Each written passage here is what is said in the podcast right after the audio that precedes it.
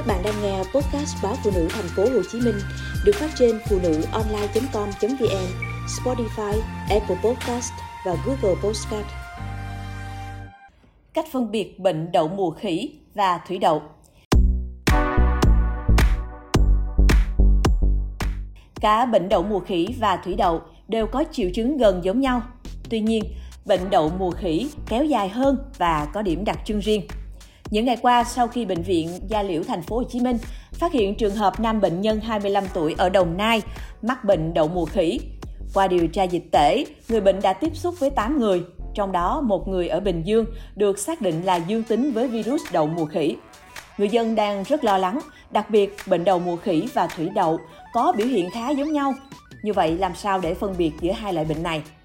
Trước tình trạng trên, bác sĩ chuyên khoa 2 Vũ Thị Phương Thảo, trưởng phòng kế hoạch tổng hợp bệnh viện Gia Liễu thành phố Hồ Chí Minh khuyên người dân không nên quá lo lắng.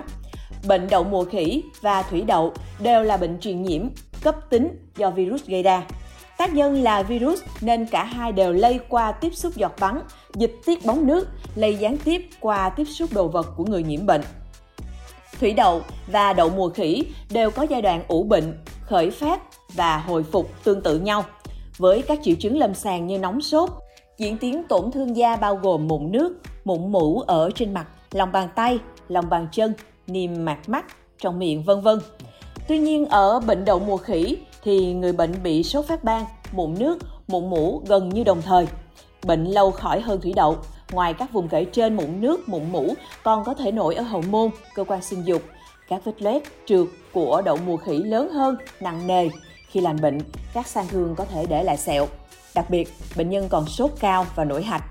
Còn với bệnh thủy đậu thì người bệnh cũng phát ban nhưng tổn thương xuất hiện lần lượt, diễn tiến bệnh nhanh. Ban đầu là bóng nước, mụn mủ nổi trên mặt rồi lây lan khắp cơ thể. Các vết loét nhỏ, cạn nên tổn thương ít hơn đậu mùa khỉ. Thường sau khi khỏi bệnh ít để lại sẹo. Ngoài ra, người bệnh đậu mùa khỉ khá mệt mỏi bởi bệnh ảnh hưởng nhiều đến thể trạng. Hiện nay, bệnh thủy đậu đã có vaccine ngừa bệnh nên sẽ hạn chế lây lan đến người đã tiêm vaccine. Bệnh lây từ người sang người do tiếp xúc gần, dịch tiết của người bệnh. Thông thường, bệnh nhân mắc thủy đậu sau điều trị hoặc đã tiêm vaccine, người bệnh sẽ giảm nguy cơ tái nhiễm hay di chứng. Còn đậu mùa khỉ, người bệnh có thể lây cho người lành qua tiếp xúc gần, dịch tiết, sử dụng đồ cá nhân chung hoặc qua bề mặt tiếp xúc. Hiện chỉ có một số quốc gia trên thế giới có vaccine phòng ngừa và thuốc điều trị.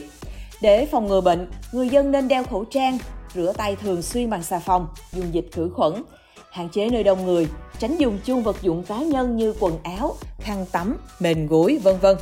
Nếu có nghi ngờ bản thân hoặc người thân mắc bệnh, hoặc trường hợp bản thân, gia đình có người trở về Việt Nam từ các nước ghi nhận sự lưu hành của đậu mùa khỉ, phải báo ngay cho y tế địa phương để được khám và hướng dẫn điều trị.